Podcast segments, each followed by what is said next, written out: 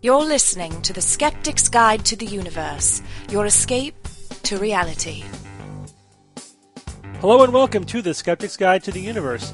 Today is Monday, December 21st, 2009, and this is your host, Steven Novella. Joining me this week are Bob Novella. Hey, everybody. Rebecca Watson. Hello, everyone. And Jay Novella. Hey, guys. Evan is off tonight, uh, but he will be sending in the answers to Who's That Noisy later on in the show. And today in history, it's the solstice. It's the winter solstice. That's correct. December 31st. Yay. This, this is the, the time when something stands on its edge. Uh, no, that's the uh, vernal equinox and is also untrue. That's true. No, things you can you can stand eggs on their edge on the the vernal equinox, but you can do As it well any, as every other other day day. of the year too. right. Yes, thank you for being pedantic. You're welcome.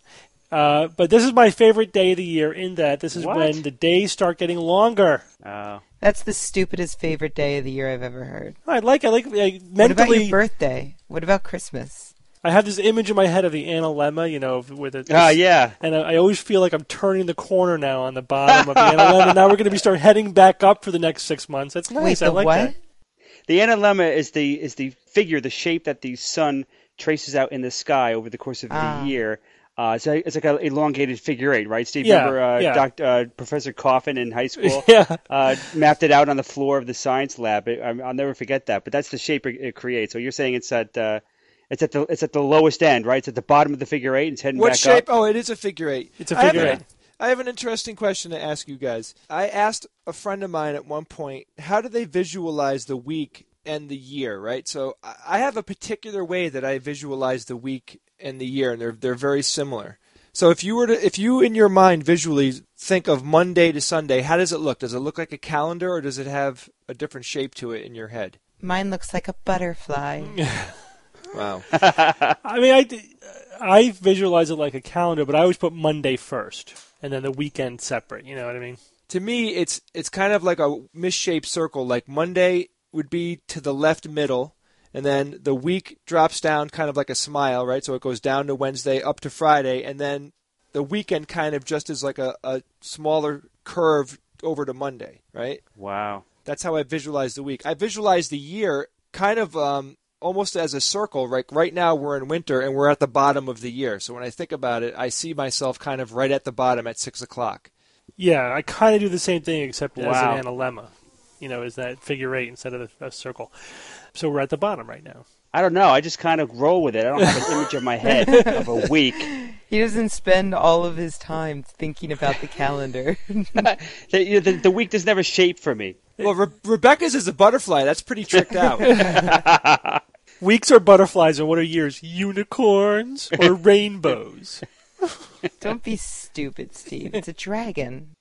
Oh. Well, we better get on to some news items before this de- degenerates any further. Bob, tell us about WIMPs and dark matter. Yeah, dark matter was in the news this past week. Uh, Some some articles you may have read uh, kind of overplayed it. They were saying that dark matter finally found, and that's that definitely kind of going overboard. One thing though that did happen though, the scientists did did really notice some decent candidate particles that could actually one of these days turn out to be dark matter um, once they get more data going through. But these results came came in from the cryogenic dark matter search, which is it's an array of particles detectors 747 meters deep in some mine in Minnesota. I never actually heard of this installation, but it seems pretty interesting.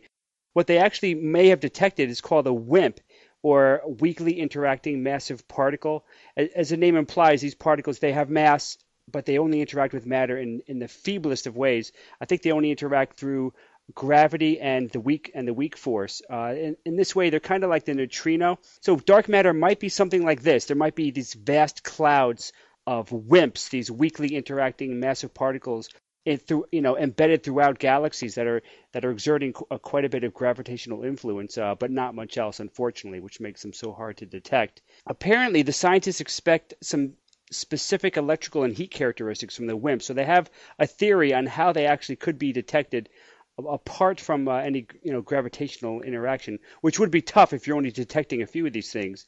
Um, and this is what de- they've been looking for in their detectors since 2003. So they've been looking for these things for six years, and they actually did find something, but they're not 100% sure exactly what it is. The problem is that you've got this detector deep underground. Occasionally, these stray particles are going to enter the detector, and they create this background noise that can mimic the WIMPs. So there's a 25% chance that this is exactly what happened. So uh, it's way too big. 25% is way too big to go all Pons and Fleischmann on dark matter. Uh, they really got to wait until they narrow it down a bit. Hopefully, in the next two years, they'll uh, they'll get enough data. And if, even if they don't, there's so many other different types of detectors out there that could potentially detect uh, dark matter particles, including the LHC. That uh, some scientists are saying that it, next year will likely be the year of dark matter. We might make some big breakthroughs next year. Is that a prediction, Bob? Actually, save it for, yeah. For, save it for the I'll next save it. show. I'll save it. It would be interesting. We're starting to see that. You know, it's like the, the kind of buzz that was around before the Wright brothers invented, you know, the, the flying machine. That everyone thought it was somebody was somewhere was going to invent it, and it would kind of have that same buzz. It's like I could definitely see a movie coming out of this. Dark matter possibly discovered in an abandoned mine shaft somewhere in the Midwest. It's a horror film. God. well, I I think it's a lot less tangible, Steve, than you know a Of lot of different people working on a flying machine. You know, like this is there's a lot of luck involved here too, right? Would you think? And listen to me talking about things I have no idea about again, right? Jay's like, well, we know it's not a unicorn. yeah. Let's start there. One more news item uh, this week. We're going to talk about synesthesia. We've talked about this before. You guys remember?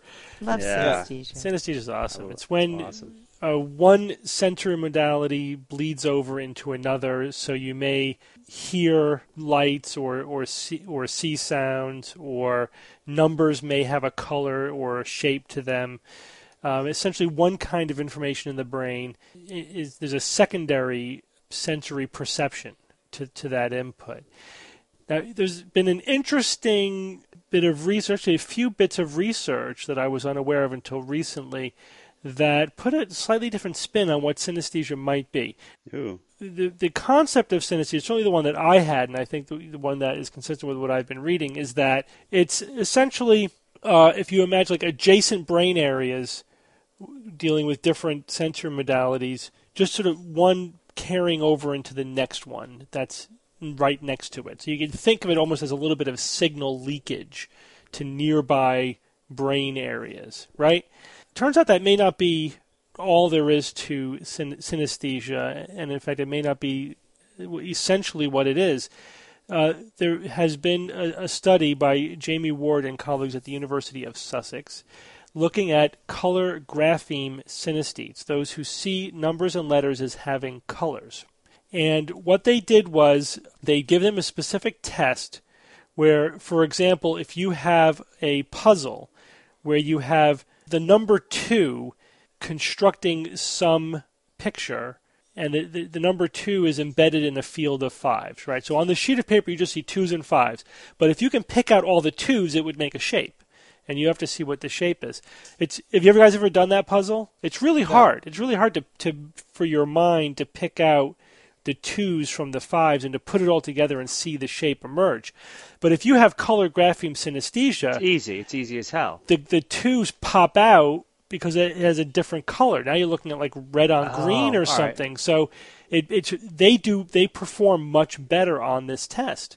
So that's how you can prove that they're actually a synesthete. Yeah, but Steve, I never thought for a second that there there wasn't something much more profoundly complex about synesthesia. I mean, there was a guy uh, I remember seeing a, a TV show. I bet a lot of people that listen to the show have seen it. It's fascinating about you know he's this very very intelligent guy, way off the charts intelligent, and he um, he he's the guy that learned a language in one week. Completely it's learned a- a language. Yeah. The Yeah. Horizon documentary, uh, The Man with the Amazing Brain, I think it was called. And he had like complex math in his head as shapes. hmm Right, right. and and it was consistent. They they'd ask him the same numbers over, like big numbers, over and over again, and he had consistent shapes for them. And that's synesthesia. I'm sure that's a part of it, right? Yeah, absolutely. Yeah. And you're right. And there's cases like that which suggest that there's a little bit more complexity to it, right? It's not just like sight bleeding over into sound or one or one or the other. But w- what what Ward did with, with that test, with that particular puzzle, is he gave the subjects only one second to see the shape. He compared, you know, the synesthetes to normal controls, and he found that when he gave this, the synesthetes only one second to see the shape, they only did 40% better, or only 40% of the time were they able to, to do better than the normal controls, right? And what what the people told him was is that Yeah. the numbers only really have color where they're focusing their attention and not where uh-huh. they're not focusing their attention. So if they happened to be looking at the part of the field where the where the shape was, they would pick it out. But if ah. they weren't looking right at it, they wouldn't see it. And Cool. Okay. so that suggests that attention needs to be in the loop in order for the synesthesia to take effect. And that brings in another area of the brain then. That brings in a widely distributed area of the brain, right? That that's not just one other piece of the brain. Yeah, that means right. that synesthesia is a is resulting from It's a it's a very global thing. Yeah, really a complex sort of interaction of different parts of the brain. So this is not just a leakage of signal from one area to the next. This is a difference in hardwiring and the way different parts of the brain talk to each other. It's a much more complex phenomenon than maybe was previously assumed, which is very, very interesting. And hmm. does Jay does explain better, much better, those people who have synesthesia related to abstract concepts. Now, get this: there's other evidence. I found another study. When I read this, I looked for more studies to see if what else was there to support this. And this was done at the Max Planck Institute, that also was looking at color grapheme synesthetes. And what they found is that the synesthetes can transfer their color associations. Transfer them how? So listen, so they showed the the synesthetes characters from an obscure language. Um, they called it glagolitic language that none of them spoke, which has a different set of characters. And they and they they instructed them to tra- Oh, wow. to basically associate the same color like take the color you associate with the letter A and associate it with this character. Take the color you associate with the letter B and associate it with this character. they can crap. consciously they can consciously program. Yes, they consciously transferred the color associations to the new language that they did not understand. What the hell? And then to, and then they then after just 10 minutes, many of them reported that the, the transfers stuck and they now saw those new characters with the colors that they had transferred over. And you know how they confirmed that this was a real effect and not just How? subjective. They well, did they, they did a similar test. they well they did a Stroop test. You know what the Stroop test is? You guys Yes, remember this? yes, This yeah. is like a, a pillar of psych, of psych, psychological testing in this area. The Stroop test is where if you if you look at the word uh, red, you know R E D, it written in blue ink, and you're told to say the color of the ink, not the color of the word. There's a delay because you have to suppress your instinct to read the word, and that you can't get, make that delay go away. So it's unless it's upside down. well, yeah, I mean, if you Right. if, if you're seeing it in a way that you can read it, you can't suppress it. You know, you could minimize Right, it, but you can't make it go away entirely. So that's a way of proving that somebody can read the language in which the test is being done. Now they did the Stroop test, and if they're seeing the colors, if they if the colors are associated with it, they, you know, then they would have to suppress that their, their seeing of that color, right? And and the Stroop test confirmed that there was a delay, that there was an effect there, so they had actually made they had actually transferred the color associations. Well, not just transferred, but just like copied, right? I mean, they didn't lose it for normal. No, no. Well, yeah, yeah, yeah. Right. I mean, yeah. Of course, they, they didn't lose it, but it, they they called it transferring, but not not meaning that it went Right. away in their original language. What else could they transfer it to? Yeah. So, but this means that that synesthetic associations are made in the higher conceptual areas, not just at the sensory levels. Isn't that interesting? That's really cool. Now, this Holy crap! Well, well, Steve, how profound of a difference is is the structure of their brain? Like you said earlier, that there there's like a hardwiring difference. yeah. So that's a really good question, and I found other research that found that the- fMRIs. Or, Yeah, looking with, with fMRI studies and other MRI studies, that synesthetes have more gray matter, just total gray matter by volume, than non synesthete controls. Ooh. And that they have novel brain connections that are widely distributed throughout the brain, not just in the sensory area. So the differences exist throughout the brain. So their brains are wired differently.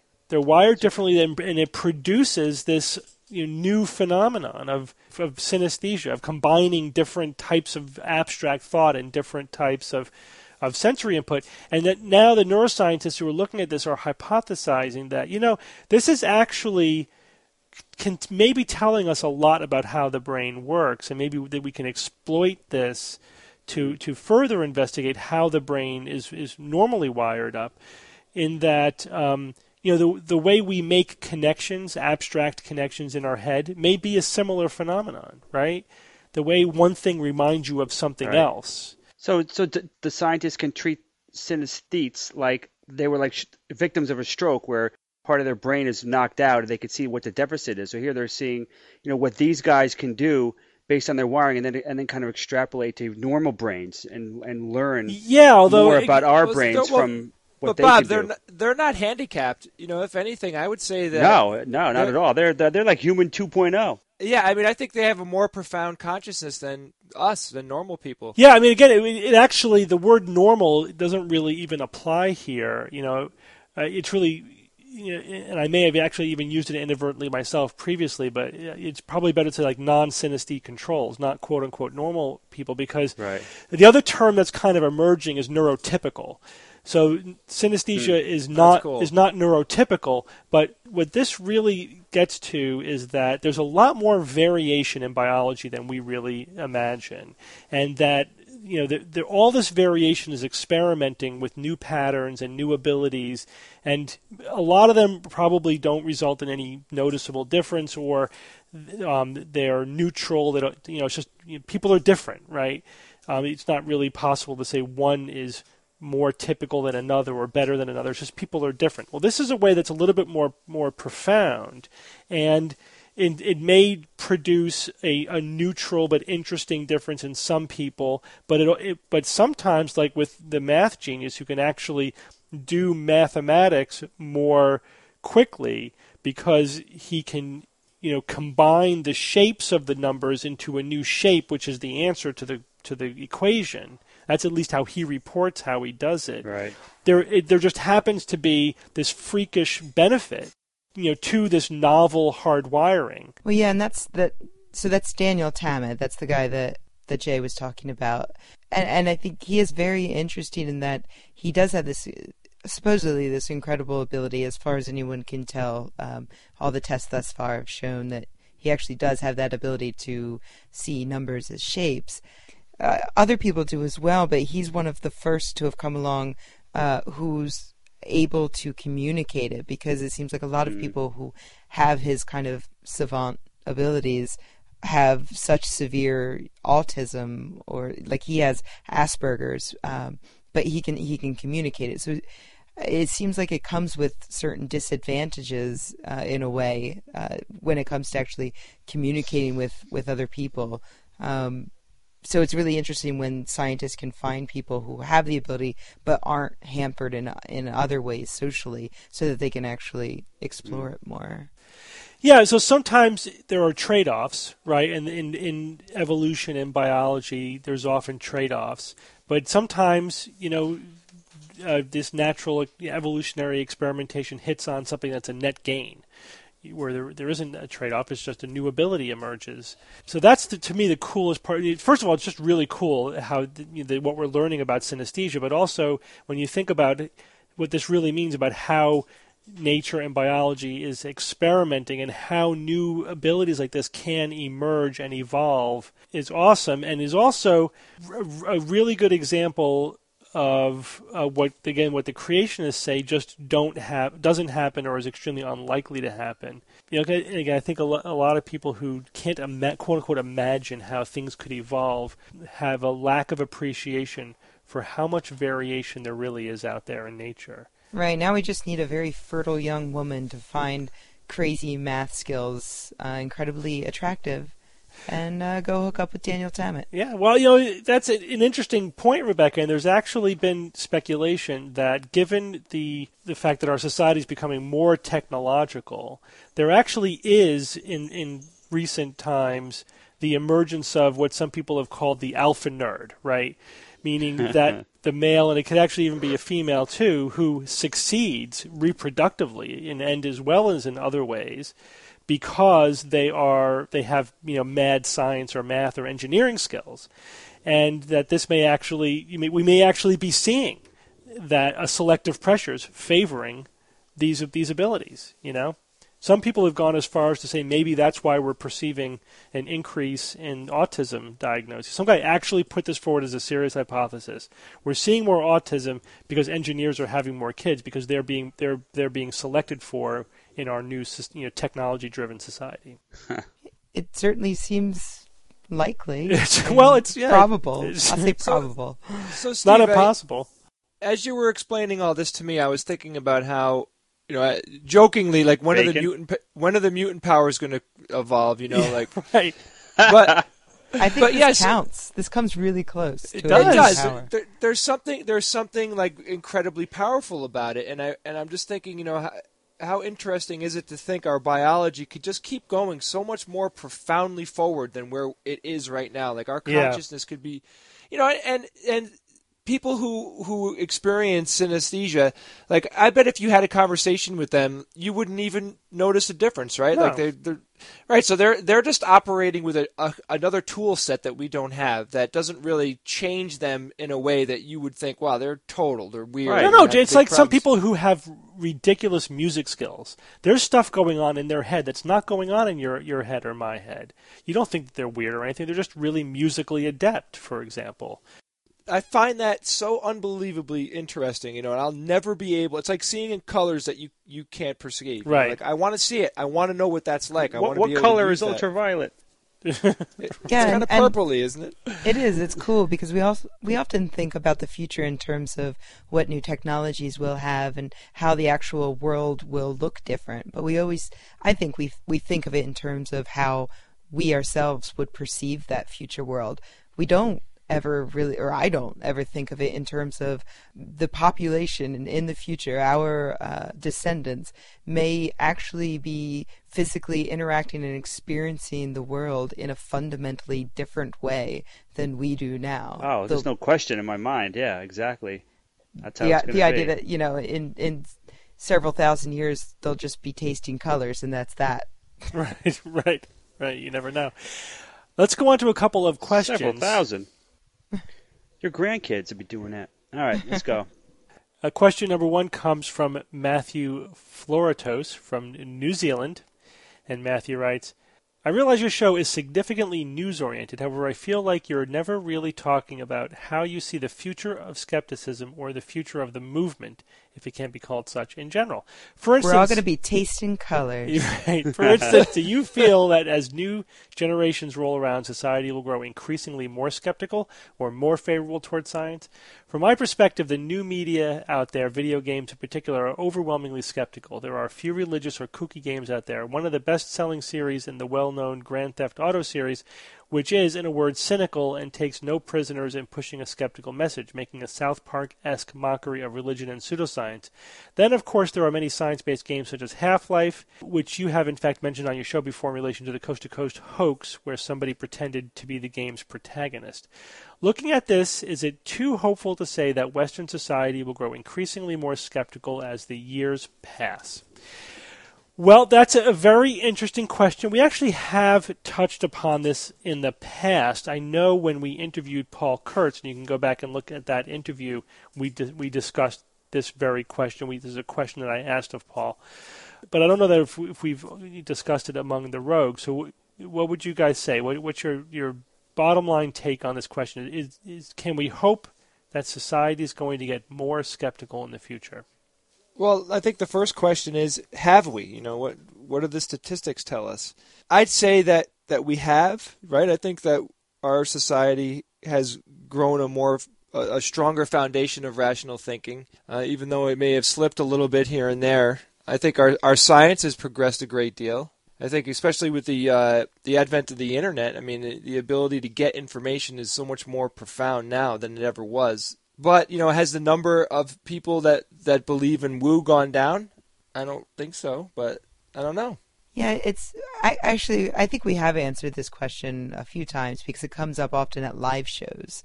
and I always say that that yeah, I'm I'm very optimistic, and I I don't think it's necessarily about the number of people who believe in weird things, but the fact that we seem to be, as time goes on, neutering superstitions and myths and uh, turning them into from from something dangerous into something that's just a pastime for the wealthy.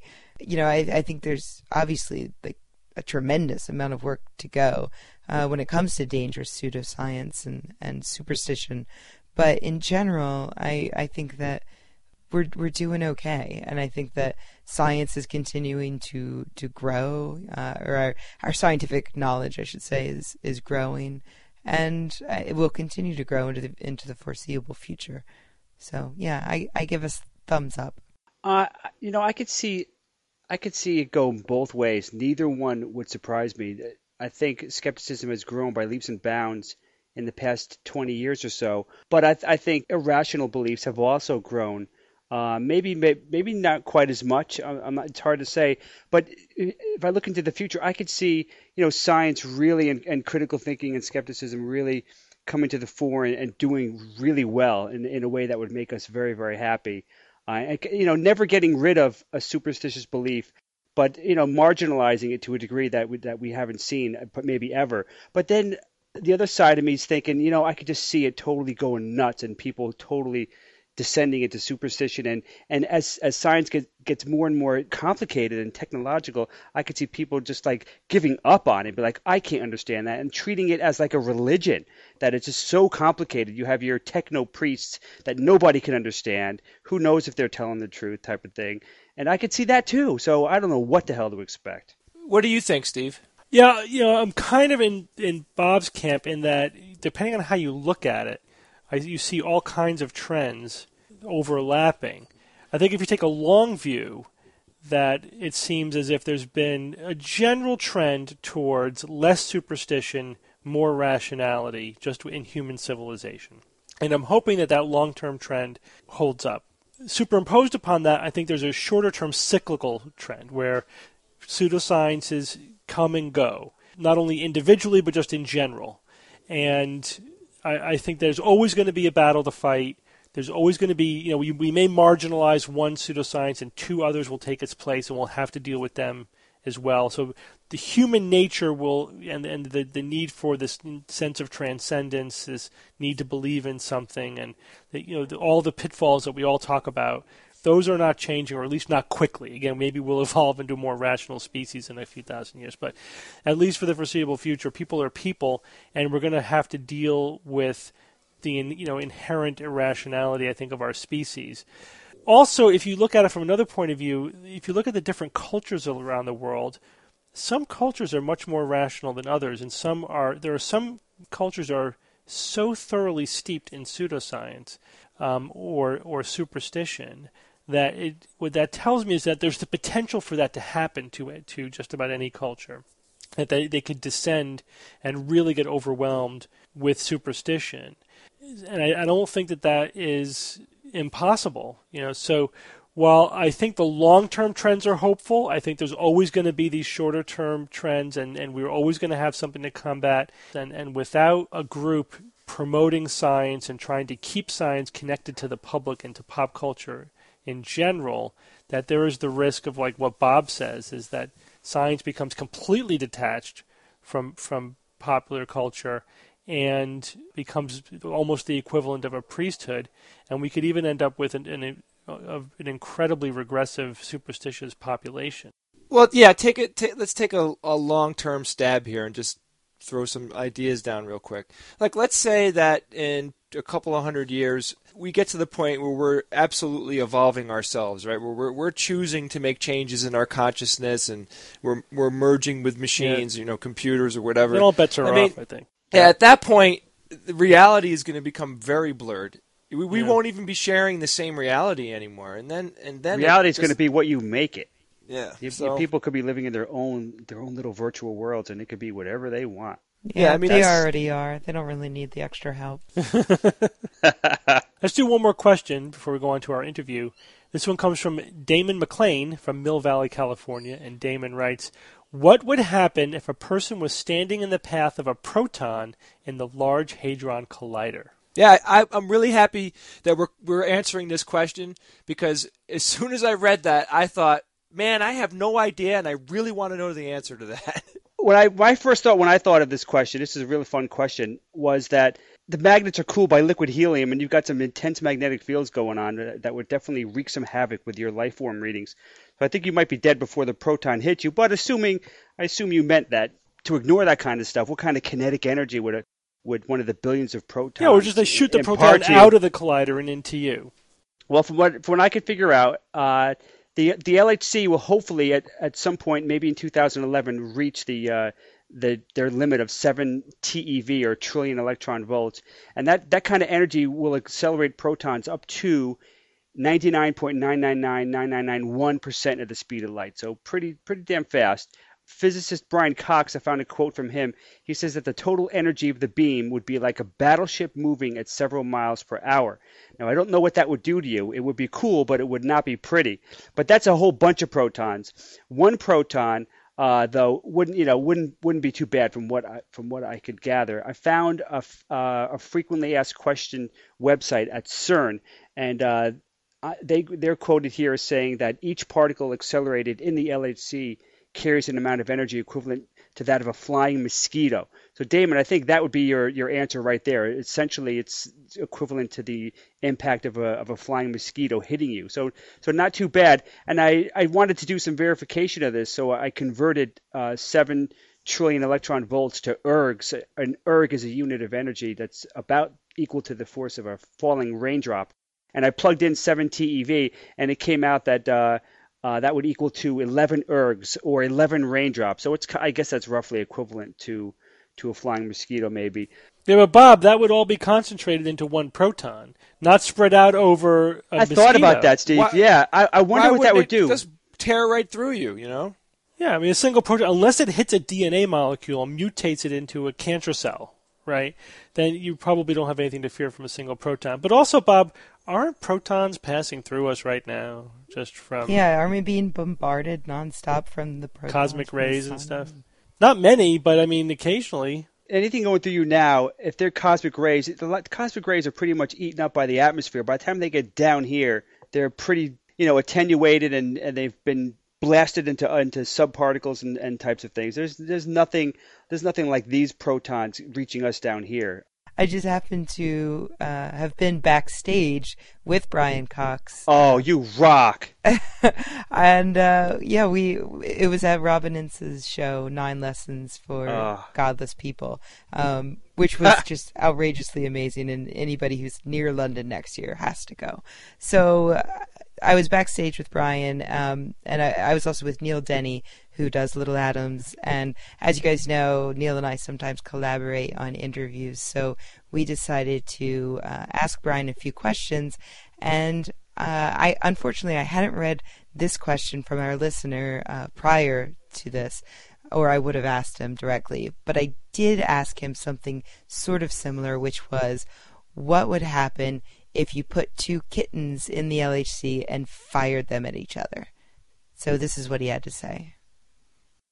Um, yeah, I was I was just having this conversation with someone about the particle collider, and we, we had this question about what would happen if you put um, a kitten in and a kitten on the other side, and then you fired them at high speeds. Um, if you got them traveling at ninety nine point nine nine nine nine nine nine percent speed of light, which is this, the, the, speed of the protons, which would take a lot more energy, so you couldn't. But if you did, then they would weigh 7,000 times more, or they would be 7,000 times more massive for the pedants those people who don't like astrology on 1K, pedants, they'd 7,000 times more massive, and time would pass 7,000 times more slowly for the kittens relative to the. So they would live 7,000 times as long as their twin kitten stood there next to the detector watching them, watching them go around the ring. So you would have like a perma kitten of sorts. Yeah, it would live 7,000 times longer and be 7,000 times heavier. Um, how more fast? Massive. how fast could how fast could a kitten go in the particle collider? Uh, oh, very, very slowly. It wouldn't even be able to move a kitten because it can only move, you know, it can only move a proton at 99.99999% speed of light. If you think how many protons are in a kitten, Well, remember Avogadro's number, six times ten to the twenty-three in it, and so I don't know how many moles of hydrogen and water and fat there are in a kitten, but someone can work that out. And so it there's would- a lot, right? So there's a lot of protons in a kitten. It would have to be a homeopathic kitten. Uh, what infinitely diluted?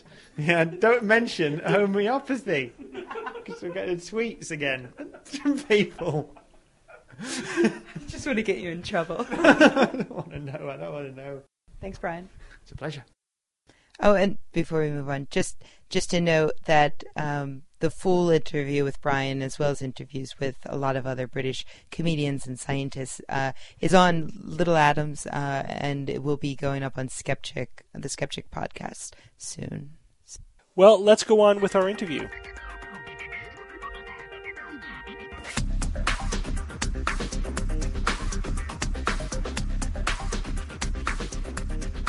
Joining us now is Michael Specter. Michael, welcome to the Skeptic's Guide. Well, thank you for having me.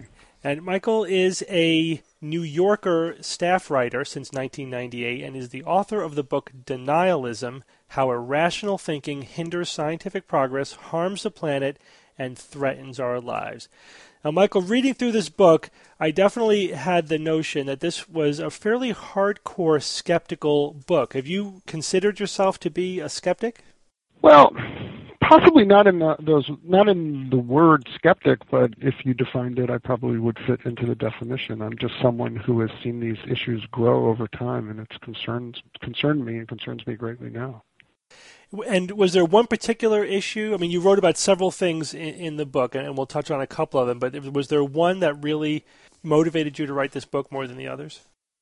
I don't think so. I think what happened was about a decade ago, I wrote a short thing about some sort of vaccine lunacy, and I didn't know very much about the issue at the time. And I just thought these were people who, you know, had buried their head in the sand for some understandable but mostly not understandable reasons, and they represented a small group of people. And I moved on. And then I, soon after that, wrote a piece about genetically modified food, mostly in Europe. And I was struck and continue to be struck, dumbstruck by the response to it and the growth of this sort of religion of organics. And that and vitamin um, worship, it just all seemed to add up to this sort of common thread of wanting to run away from data. So you saw that as a pattern across these disparate issues. I did, and I saw other issues too, some of which I didn't even write about. I've actually been criticized for, um, one of which is um, creationism. I went down to the Creation Museum. Uh, I thought I would write about it, but I just sort of felt that if people want to write, believe their ancestors rode around on the back of dinosaurs, I don't really think that I can have much of a useful conversation with them. I really wanted to write about things that maybe we could argue about with some value, and I didn't see that or AIDS denialism, which I've written about quite a bit, or even climate change as falling into that category. So, so how would you define denialism? Well, to me, denialism isn't so different from denial. I mean, you know, people face terrible things all the time, and their first reaction is often to pretend they don't exist. And I think on an individual level, that's totally understandable, and it might even be healthy if it's brief, as long as people come out of it. But when when we do it as a society or as a segment of society, that to me is denialism, and that is dangerous. And I think one of the things that I believe is that the consequences of those actions are far more significant than maybe some people s- suggest they are. Did you try to focus on those issues that you felt had big consequences? Yes, and I also guess I tried to focus on issues that I thought people didn't focus on. I mean, for instance, climate change has bigger consequences than any issue I can think of. I didn't focus on that because I just thought that the data there was so overwhelming, I wasn't really sure I could make a contribution. I mean, in my last chapter, I write about synthetic biology, which is an attempt to look at some solutions to climate change. But I, I mostly wanted to look at issues that I thought maybe were amenable to having people sit down and say, whoa, what's going on here? You know, I kind of feel with some of these issues, the sides are so hardened and so religious that it's difficult to have a conversation. And, and why do you think that is? Because obviously, if we're talking about creationism, it's easy to see why the creationists are being religious because that's the ideology from which creationism is coming. But when we're talking about Right. organic foods, let's talk about organic foods for a while. Why has Sure. that been so politicized and emotionalized when you would think that would be something that would be driven, and should be driven by the science. Well, I think when I talk about organic food with people and they start getting upset, what I end up usually hearing is anger about two things. One is the corporate ownership of seeds, and the other is the excessive use of pesticides and chemicals. Now, we can talk about the corporate ownership of seeds. I don't think the situation is quite what many people do think, but that is not science. That is a policy issue. And I'm, what I'm trying to do is divorce the science from the way it's used. I think that can be done intellectually. I know it can't be done in life. But if we don't like the way a technology is used, we can change that. People look at organics and they think, here is a safer, cleaner approach to life at a time when we know there are a lot of problems. We know that the food supply is often contaminated and we know that we're eating badly and that the diseases of excess are our biggest diseases in this country. But what people don't seem to realize is that there are other countries, and a billion people go to bed hungry every night, and I'm much more concerned about them, frankly, than I am about Americans. So you think that people start with a policy position based upon their political ideology, and then they want the science to fit their policy? Yes, I do think that. And I also think that when it comes to food, most people start from a sort of gut feeling of I want to protect my family, I want to protect myself, I want to do what's right. I think most people who care about organic food care about the earth. It's not that they don't. I mean, I don't talk about genetically modified food in the book because all food we eat is genetically modified. I, I talk about genetically engineered food. And yeah, there's a difference between shooting something around it with a plant with a plant gene gun and modifying something over generations. But the results so far have been promising, and, and over the next few years, there are going to be some really exciting products, and I don't want to see those things prevented from coming online in the places where they're needed because some people in Iowa don't like the idea of it. So, on, on the one hand, it's maybe the human need for simplicity. Everything has got to be in line with with their ideology, including the science. But the, um, you talk also in the book about the fact that there is some deep seated mistrust of the institutions of science, some of it deserved. And can you sure. tell us a little bit more about that? I mean, I think some of denialism is a response to, you know, when I, when I was growing up, we were told that science would cure all diseases and hunger and would fix water and take salt out of it if we were running out. We would solve all problems with technology. And, you know, while I will argue that we've solved a lot of them and we're going to solve a lot more, it is also true that we've caused a lot of harm. We've made a lot of mistakes, and everybody knows it. People know about Chernobyl. They know about Three Mile Island. They know about Karen Ann Quinlan, and they're they're anxious. They look at the healthcare system and they see that it sucks in any number of ways, and they look at our government and they think, can we just believe someone when they say something? And I don't think anyone should. You know, you talk about being a skeptic. I don't think anyone should believe anybody when they're just told take a pill or take a shot. But there's data out there. And what concerns me is that when people look at the data, especially overwhelming data, it doesn't seem to matter. I mean, you yeah. We we have outbreaks of mumps now in New York. I mean, this right. is just craziness. So it seems like some of it is a backlash from the 1950s sort of utopia of science, and now people are disillusioned that it's complicated. It, it also has risks and it can also be abused. So maybe they're overreacting a little bit to that fact. I think that that's exactly true. I also think, let's face it, we have oversold science a bit. I mean, when I say we, I mean scientists, I mean government officials, and I mean people who do what I do for a living, including probably me. We we tend to write stories about how things are going to solve problems. And they may solve problems, but the timeline is usually much longer than you might guess from looking at a newspaper article, and people get frustrated. Where's the jetpacks? Where's yeah, where jet is my jetpack? I want that damn thing. But here's the thing we're solving some of these problems, but people don't have perspective. I mean, this is one thing I wrote about Vioxx in the book, and one reason I did so was because that was an, a very complicated issue to me, because on the one hand, Merck did a terrible thing, and they lied and they propagated a falsehood on the American people, and many people died. On the other hand, I have to say, and I have been beat up by this in the press, that drug should be on the market today mm-hmm. under different circumstances. Yeah, I mean, that, you made an interesting point that, I mean, we have other drugs on the market that just have a, what we call a black box warning. It's like, you don't use it under these circumstances, or you have to monitor patients for, for in certain ways. You, you, these are the risks. If you use it properly, you can still eke the benefit out of this drug as long as you take the risks into account. Vioxx could have gone that way, except for the fact that Merck kind of screwed themselves by doing what they did they screwed themselves, they screwed people, but also we live in a country where, and, and I'm not a physician, but I believe it's true that once a drug is approved, a doctor can pretty much prescribe it the way he or she sees fit. Now, we should have, we should have some system in this country for being able to say you're obese, you have diabetes, you have a history of heart disease, you have cholesterol problems. This drug is dangerous for you, but for the millions of others, you know, the risk we take a risk in everything we do every day. Everything. Get in a car, get in an elevator, whatever it is, there's a risk.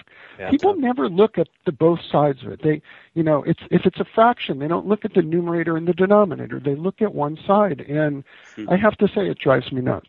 Yeah, that's a common uh, problem that we encounter as well. People will consider only the risks, not the risk versus the benefit.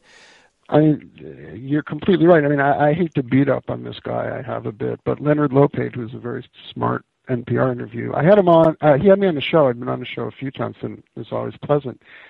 He has a child with autism, and he's absolutely convinced it was a result of a vaccine. Right. And it's very difficult to say to a person who's got a child who's really in trouble, because um, I've seen it, and it's painful. Oh, you're wrong. You're wrong about your kid.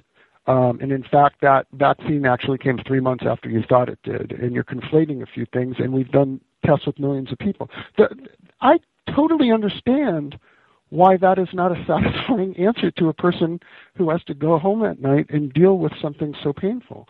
Nonetheless, if we don't use the data, if we don't rely on the facts, I really don't know what we can rely on.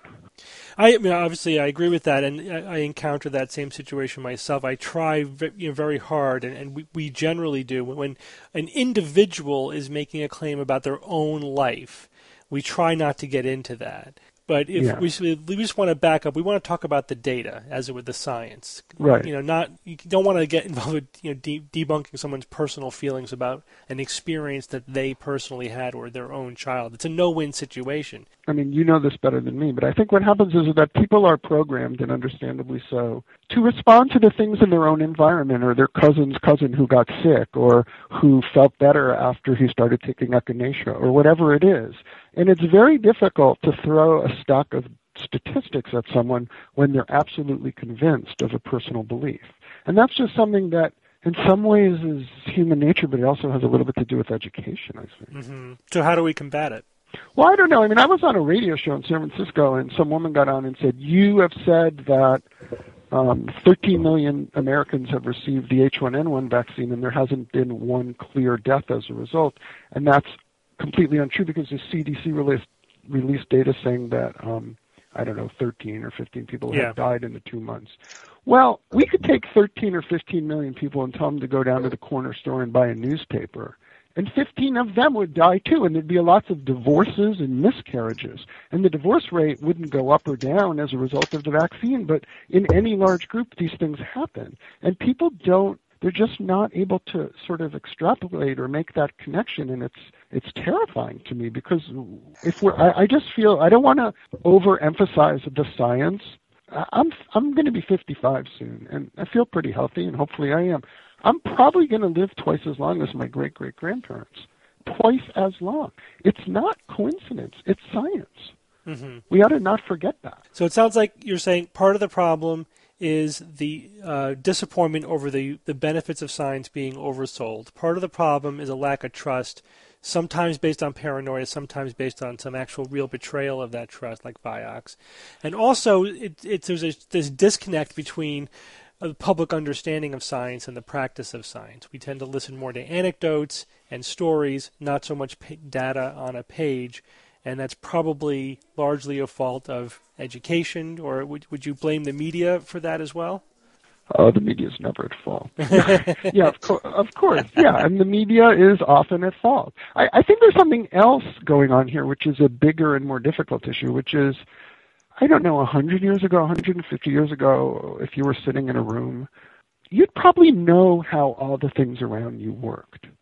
Now, I'm not a dumb guy, but I don't exactly know the technical reasons that we're able to have a conference call and someone from London is on it. I don't know how my internet works exactly, and I don't even know how my carburetor works. And that's okay with me. But I think more and more people are surrounded in their world by things they need to rely on but don't understand. And the accretion of all that is it's make, it makes them uncomfortable. And so what you see, and you see this with drugs, um, they run into a vitamin store because big pharma's bad and the healthcare system is bad and everything's confusing and it's not curing them. So let's buy, you know, a vitamin complex or an antioxidant because it just seems natural. And I can understand that desire. It's just that we have to remember that natural is not necessarily good. In fact, it doesn't really mean anything. Right.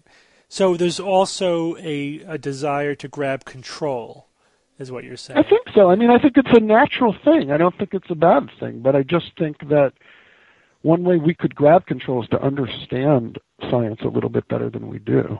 Right, right. And I think that may be that's an interesting insight, and and you know my dealings with say the anti-vaccination movement and and similar denialist movements. What I feel is that they are trying to have a sense of control over the world, over their lives, by thinking that they've seen the man behind the curtain, right? That they understand yeah, the conspiracy. Whereas, like you and I may be trying to grapple with the, our complex world by understanding the science. And there's a, there's a fundamental difference in process going on. Do you see that as well? Yeah, I do, but I'm also worried about another thing. You said the word conspiracy. Why? When did? Um, and this is particularly true of progressives in this country. When did progressive and reactionary become become synonymous? Because I see a lot, you know, the the anti-vaccine people, uh, or or even some people who are anxious about vaccines, are often well educated. I mean, I have a college classmate who saw me on a TV show, and she emailed me and said there's no way she was going to be vaccinating her kid against polio because we don't have it. And you know, I, I, we don't have polio right now in this country, and I really hope we never do, but we have it in the world. And the idea that a virus can't return, can't spread, you know, it's only been a generation since our parents were deathly petrified that we'd all become crippled or killed by polio. But we've been so good at abolishing them and banishing them that people don't even know. They don't know what measles is. 200,000 people died of measles last year in the world, but Americans don't know, and most of their pediatricians don't know because we haven't seen it in a long time. And it's very difficult to convince people these are serious threats.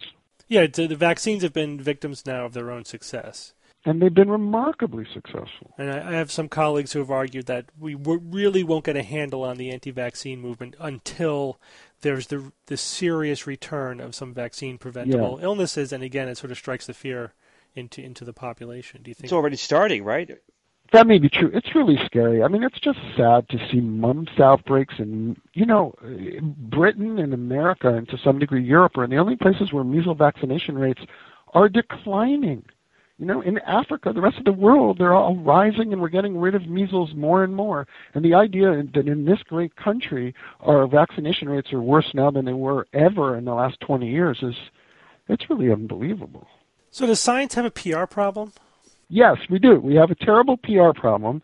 And we are in many ways responsible. And when I say we, I mean scientists, scientific organizations and the press because I do think the overselling is a problem. I think arrogance is also a problem because we often portray science as the truth. And if you're not on board with the truth, then somehow you're misbegotten. And I think that pisses people off, and, and maybe rightly so. You know, they want they don't want to be talked down to. They don't want to be told that they don't get it and they ought to get in line and do what they're told. But I think there's been a lot of that. And I think that's part of the problem too. Yeah, we certainly encounter that. If, um, because as science gets more complicated, as you were saying, not only are we surrounded by devices we don't understand, but the the science that's happening on the cutting edge is inaccessible to everyone but the experts in that field. So when people are told, well, this is what the experts believe, you know, the experts are relatively sure that the Earth is warming and humans are causing it um, you don't have to understand the nitty gritty details. Don't worry about it. Just trust us. That violates, especially in, in America, I think that sort of violates our sense of democracy and fairness and self empowerment. So, doesn't it seem natural that people w- would say, no, forget that. I don't trust the scientists. I want to make up my own mind? Yes, it does, and it also, I mean, there's another aspect here, and that is, A, I think we don't trust authority as much as we used to. In 1947, if a drug company said, stand on your head, swallow this, and run around the block three times and you'll feel better, everyone would do it. Mm-hmm. I'm not saying it's right that everyone would do it, but they had there was a different profile then. It's been eroded, and it's not just because of science. I mean, it's Watergate. It's everything. We've grown up to be a country that's skeptical of our leaders. A lot of that is good. I mean, I'm as I guess all of you are, a true believer in skepticism. But skepticism is is just I think rigorous doubt and questioning. But when you Mm-hmm. make the questions and you satisfy yourself with the answers, you got to move on. Right, right. But it, it, it makes it so that, um, especially now with the internet, it's everyone's a citizen scientist, right? Regardless Yeah. of their education. And maybe the problem is that people think that they are that, that they understand more science than they really do, or they don't understand the gulf between where, where their level of knowledge is and where the experts in the field are. They don't even know who the experts are. And that's part of the problem. They're taking these people as experts who are not experts. Just go to their website and buy their book, and now they're experts. you need to get to a certain level of expertise before you understand what you don't know. So if you have people who don't really understand even the nuts and bolts of science, they just have no idea, you know, where the science really is. But I really do think that that's uh, a tremendous failing of our education system now, and it's getting critical. You know, if you look at international science tests for high school kids, we're kind of flailing about. If you know, we're we're where we were 15 years ago in China, India, Hong Kong, Singapore. All those places are rocketing upward, and I think we have this sort of feeling that we're the great technologically supreme nation, and therefore we will remain that way. But there's just endless examples in history of of people losing their foothold on supremacy for just that reason. And you know, I have a teenage daughter. She goes to a good school and she takes physics and chemistry. And I, that stuff's fine. I, I would rather, since I don't think she will be a scientist, I'd rather trade in physics for statistics. I think if hmm. there's one course they should all take, it's some sort of statistics that would let people evaluate the sort of common choices and risks they face all the time. But very few schools offer that. It's worse even in issues some that you didn't you didn't even cover. Like I- for me personally, it's the alternative medicine issue. I mean, I've con- frequently now put in the position where I'm having to defend the very notion, the very notion that medicine should be based on good science. Well, you know, I it's funny because in my book I I kind of trash Andrew Weil as viciously as I'm capable of doing so. And some people, including Charlie Rose, that that has not aired, but um, it will. Um, kind of went to town on that. But it seems to me that it's so clear. It's so clear. The data is so amazing, and it keeps getting to be more amazing that sort of antioxidant pills, vitamin pills, multi it's all either useless or sometimes even dangerous. And by it's all, I know there are vitamins. I take vitamin D. Uh, mean, there are vitamins that work um, for people and that they ought to take. But it's you could go into any vitamin store in this country and basically take 97% of the products off the shelf and throw them into the ocean. And the only thing that would happen that would be bad is that it would pollute the ocean. Right, right. I mean, it, I agree with you. It's very, very disturbing. Um, but again, here's an interesting political issue about that, because there you see the marriage of the sort of countercultural left and the right wing. You see the Orrin Hatches of the world, and you see the sort of you know intellectual progeny of the hippies of the '60s saying, you know, give me the thing, give me those vitamins. Uh, yeah, I agree with that. And Michael, I have news for you. You are a skeptic. I think the kind. I, I'm happy to be called one. um, I have no problem with yeah, that. I know. I mean, you, I know what you're saying. You- You're not someone who's tied into the the formal skeptical movement, and maybe you're not exactly sure how we define ourselves. But that's basically what skepticism is. It's just rigorous, as you say. It's rigorous doubt. It's putting the science first above ideology or beliefs. That's it. Well, that's what I believe in, and as you know, I mean, I did cite you guys in my I book do. because I do know that. Yeah. You, you yeah. You quote, quoted science-based medicine, and uh, it's just so obvious that, that that has been so fruitful. Relying, trying something out, observing whether it works, trying to fix it, repeating it. That has been such a remarkably effective way of doing business these last few hundred years. mhm. It's very difficult to have to fight a battle. You know, I, I happen to know for weird reasons some of the people who run the U.S. vaccine program. They spend half their time, half their time going around the country trying to convince people that vaccines are good. Mhm. Now, I'd like them to spend more time developing better vaccines and maybe growing vaccines on something other than eggs the way we did in 1947. You know, I, I'd like them to focus on the future, not the past. But they have no choice. Yeah, it's it's it's incredibly wasteful. You know, pseudoscience and anti-science ultimately just wastes a lot of time and and energy and resources. I know. I agree with you. Well, we really appreciate you spending some time with us, Michael. And the the book is uh, highly recommended. Denialism. okay, thank you very much. I'm very I'm very happy to have spoken All with right, you guys. take care. Thanks, Michael. It's time for Science or Fiction. Each week, I come up with three science news items or facts, two real and one fictitious, and then I challenge my panel of skeptics to tell me which one is the fake. You guys ready for this week? So ready. Okay, I, we have Yeah. a theme this week. Uh huh. The theme is parasites. I hate themes and I hate parasites. I'm going to describe for you three Ah. parasites. Two are real and one is, is made up. Interesting. You have to tell me which one's the fake. I hope. Aha. Would a Kato Kaelin joke be too uh, go for it. All right, here we go. Parasite number one. The spine tick attaches to the base of a vertebrate's spine where it digs down through the meninges to feed off the glucose in spinal fluid rather than blood. Parasite number two. Cymothoa exigua is a fish parasite that eats the tongues of fish down to a nub, then latches onto that nub, living in the fish's, fish's mouth as a replacement tongue. And parasite number three, Sacculina carcini, is a crab parasite that enters into the shell of a crab. Then its root like extensions enter the crab's organs and nervous system. The crab is then helpless as the parasite lives out its life cycle in the crab's shell. Bob, go first. So we all know that parasites. There's some wacky parasites out there. So I guess none of these are are totally nuts. But um, got the spine tick feeding on off glucose. Um, that's pre- I would think that's pretty far for a tick to dig. Uh, I mean, normally a tick probably digs what half a body length maybe inside. You know, with the, with, with his proboscis or whatever that was called. Um, I I guess it's possible that it could dig two, three body lengths to get to this stuff, but that seems a little odd to me. Um, then you've got this fish parasite eating tongues. Now, the first thing I think of when I think of that is that um, how is the fish? Is it hard for the fish to feed while its tongue is being eaten away?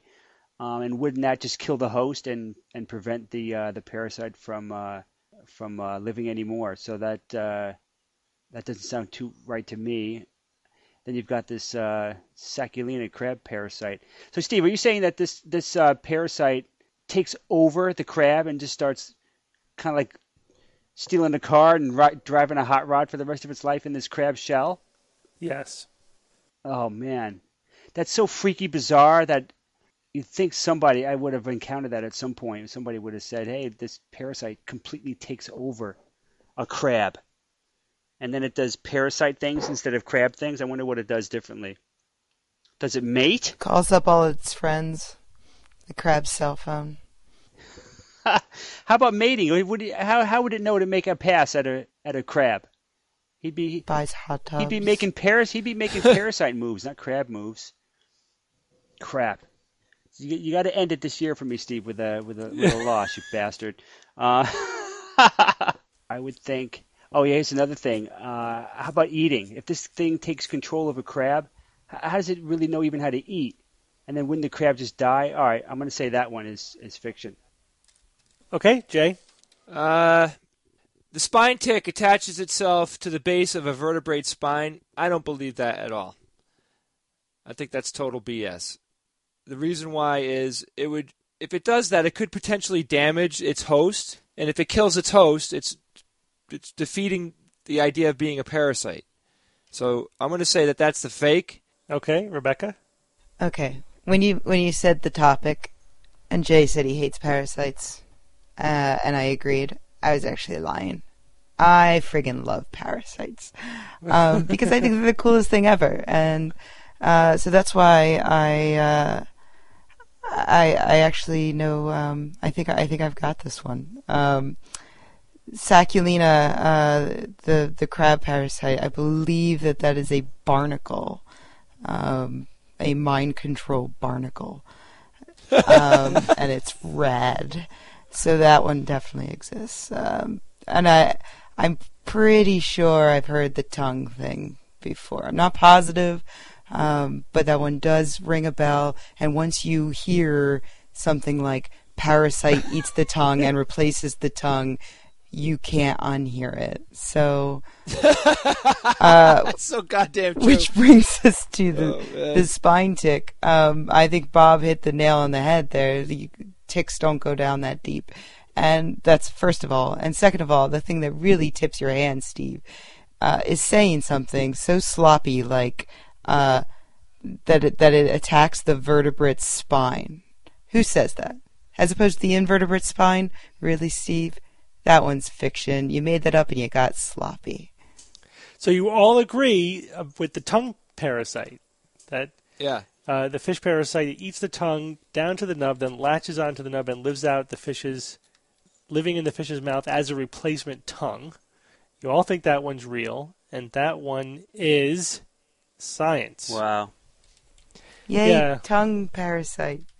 That's so. You know, these parasites. Why do they all have to do like incredibly weird shit? Parasites are so bizarrely disgusting. These Why? aren't the, these aren't the most evil ones either. There, there are ones that make these look like pikers, right, Steve? Yeah. Well, yeah, but I didn't want to use ones that we've talked Yeah. about before.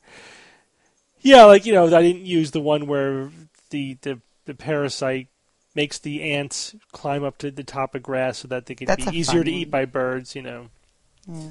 those are fun. But we've talked about that one. This one, you you guys have to see the pictures of this one. I mean, it's just this giant parasite in the mouth of a fish where its tongue should be, just sitting there.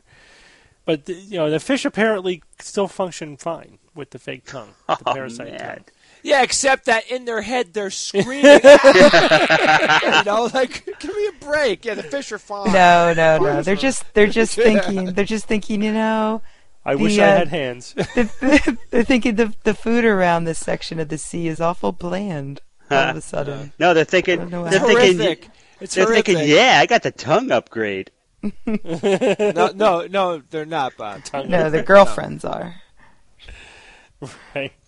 I mean, is there anyone? I mean, legitimately, is there any creature that has a parasite that's okay with it? Jay, I just made the No. dirtiest joke and you didn't even respond. I didn't hear it. What ha- would you say? Nothing. It's too late. Go on. You'll have to So listen do to the do show. punk fish like go out of their way to get these these parasitic tongues? right. It's the new the new tongue ring. New tud stud. tongue stud. Let's go back to number one. The spine tick attaches to the base of a vertebrate spine where it digs down through the meninges to feed off the glucose in the spinal fluid rather than blood. Jay and Rebecca, you think this one is the fiction. Bob, you you bought this one, and this Kinda. one is the fiction. Ugh. Which one was? the spine tick is the fiction. This Of one. course, of course, it's fiction. And saying a vertebrate spine is not sloppy. that is sloppy. It is Could be a, the vertebrate skull. It's They will do. implied. They will do it to any vertebrate. It's implied. Spine, It's ridiculous. vertebrate. So the biggest the biggest problem with this is that ticks are surface parasites. So it'd be, it would be Yeah, hard to but- get down deep, but it's not inconceivable. I mean, it's a slight variation to their typical behavior. Again, there's lots of variation in Yeah, but. Steve, Nature. attacking the spine is that does that happen? I, I What's honestly there's- don't what's the problem with this? Rather than The spinal Because- fluid. Because it'll freaking, it'll it could it could cripple their host. no, just the they're done. fluid, Jay. You go through the dura, you start sucking out the sweet, sweet spinal fluid in, inside. Steve, you know Steve's this as just well as angry anyone. that we. You nicked the freaking out. spinal cord. and Jay, you're not cooked. the cord. You don't have to go anywhere near the cord. You have a sack of fluid at the base of your spine. No, I yes, don't. you do. No, I don't have a sack of fluid in my You back. He doesn't have a no, Yes, you I do. don't. I no, I don't. We Thank stick you, needles thank in it all the time and draw Move out along. While you're Move sleeping. I don't. I don't have a sack of anything except one. But other than that one, I don't have any sack situation. You only have one? or anything anywhere. Base of your spine is a sack of, of spinal fluid. You can get you could No, stick a needle you. in there and drain off fluid without getting it anywhere near the spinal cord. Yes, uh, thank you. Anyway, made up. Made up, Fiction. which means that The Sacculina one is a crab parasite that enters into the shell of a crab, then its root like extensions enter the crab's organs and nervous system. The crab is then helpless as the parasite lives out its life cycle in the crab shell. Is science. That's right. I know my parasites, man. Yeah, so the uh, it takes over the crab, Bob. It is it does joyride the crab, and it and it makes It the turns into like a marionette. yeah basically It, like a it little knows how to eat. That's It knows horrible. How to defecate. Well, it it, knows it how to. kind of allows the crab to do basic things like that. oh, then it- really? really? It, it will it will make the crab do its own mating dance so that it can It mate do its own with other parasites. Really? Other sacculina. It sticks it sticks out like its head out from the crab shell And says woohoo, woohoo. to attract hey, a ladies, mate. He's like, yeah, look what I check got. out my new digs. It's like yeah, like a guy in a in a sports car, right? He sticks or his a head out. suit. yeah, right, right. Steve, Steve, do I have such an insane aversion to to parasites naturally? Like, Yeah, that's I a think I think thing? disgust with things like that is totally hardwired. Um, some other parasites that came across the uh, philiasis or filariasis or the fil- filarial worm. This one's disgusting. This gives you the elephantiasis. It blocks up your Oh. lymphatic drainage, and you get massive Oh. limbs. You guys, uh, one that's interesting is screw worms, which reminded me of the boar worms from Flash Gordon. They're not the boar. they're worms. basically Yeah, boar that? worms. You put them on living tissue and they bore down, you know, into the living flesh and eat it. And if you touch them, they they bore even deeper. They can enter through the navel or or or the um, Holy nasal crap. They talked about the. I mean, there's one site where they're going over a bunch of like the most interesting parasites. They went over the candiru, which we talked about the the worm, the, the Little fish that fish. crawls up your your willy. Yep. Uh, Um, Willie, Yeah. really? Your sn- the insane snail parasite that take that turns snails into zombies. The acanthamoeba. I remember this one from medical school. The one that crawls in your eye. No, no, they don't do that. Oh come on, it's just an amoeba. And yeah, they, they can't cause blindness though if you don't you don't uh, treat it because it will cloud up your cornea. Pretty neat. Yeah, parasites are cool. ish. But you got to see you got to see this picture of the fish with this parasite sticking out of its mouth. I've seen it, and I can't unsee it. Wow, what a what a survive, you know, what a, a strategy, you know, just I'm I'm going to live inside the mouth of something that eats a lot of good stuff so I can get first dibs on anything that it eats. Yeah, Oh, jeez. whatever works. Yeah, right. You know. Well, Evan sent in the the uh, "Who's That Noisy" segment. Uh, since he couldn't make it, he did record it and send it in. So let's play that, and then we'll go to the quote of the week. Hi everyone, Evan here. Sorry I couldn't be around for the show, but I am here to reveal the answer to Who's That Noisy. Here it is again for those of you who missed it last week.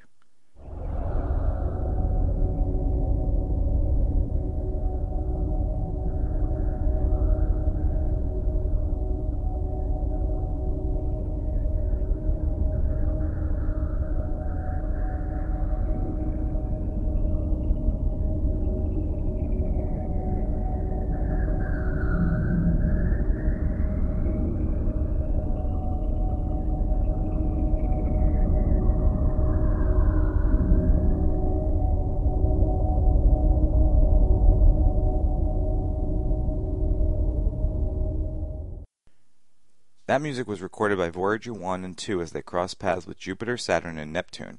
Now, they weren't captured with a microphone because audible sound obviously cannot travel through space, so Voyager was listening to electromagnetic waves around the planets and moons. And the waves were produced by space phenomenon like the planet's magnetospheres interacting with the sun's radiation. And they were released in the 1990s as part of the Voyager recording, Symphonies of the Planets.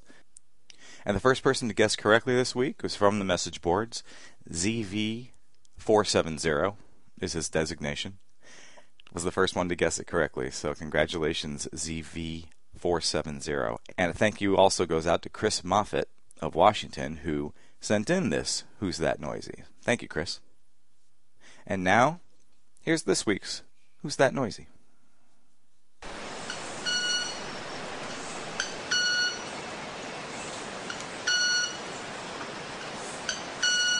Thanks for that, Evan. Jay, can you please read us the quote of the week?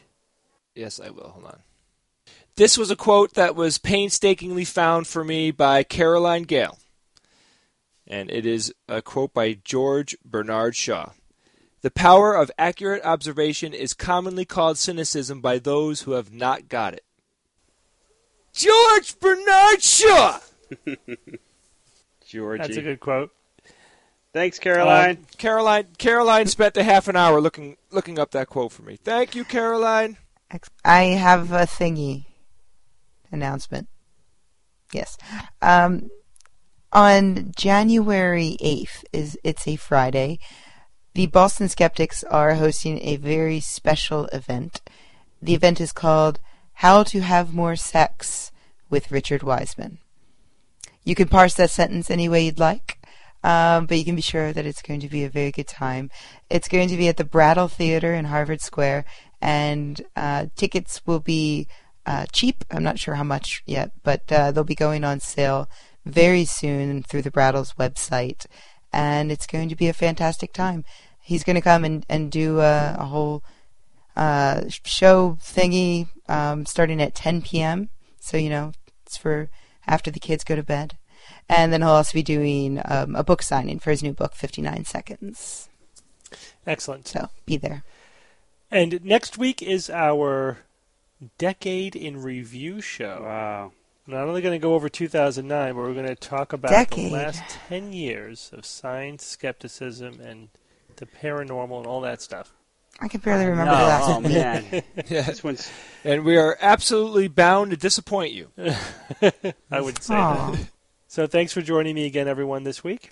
Thank you, Steve. Good Thanks, times. Steve. And until next week, this is your Skeptic's Guide to the Universe.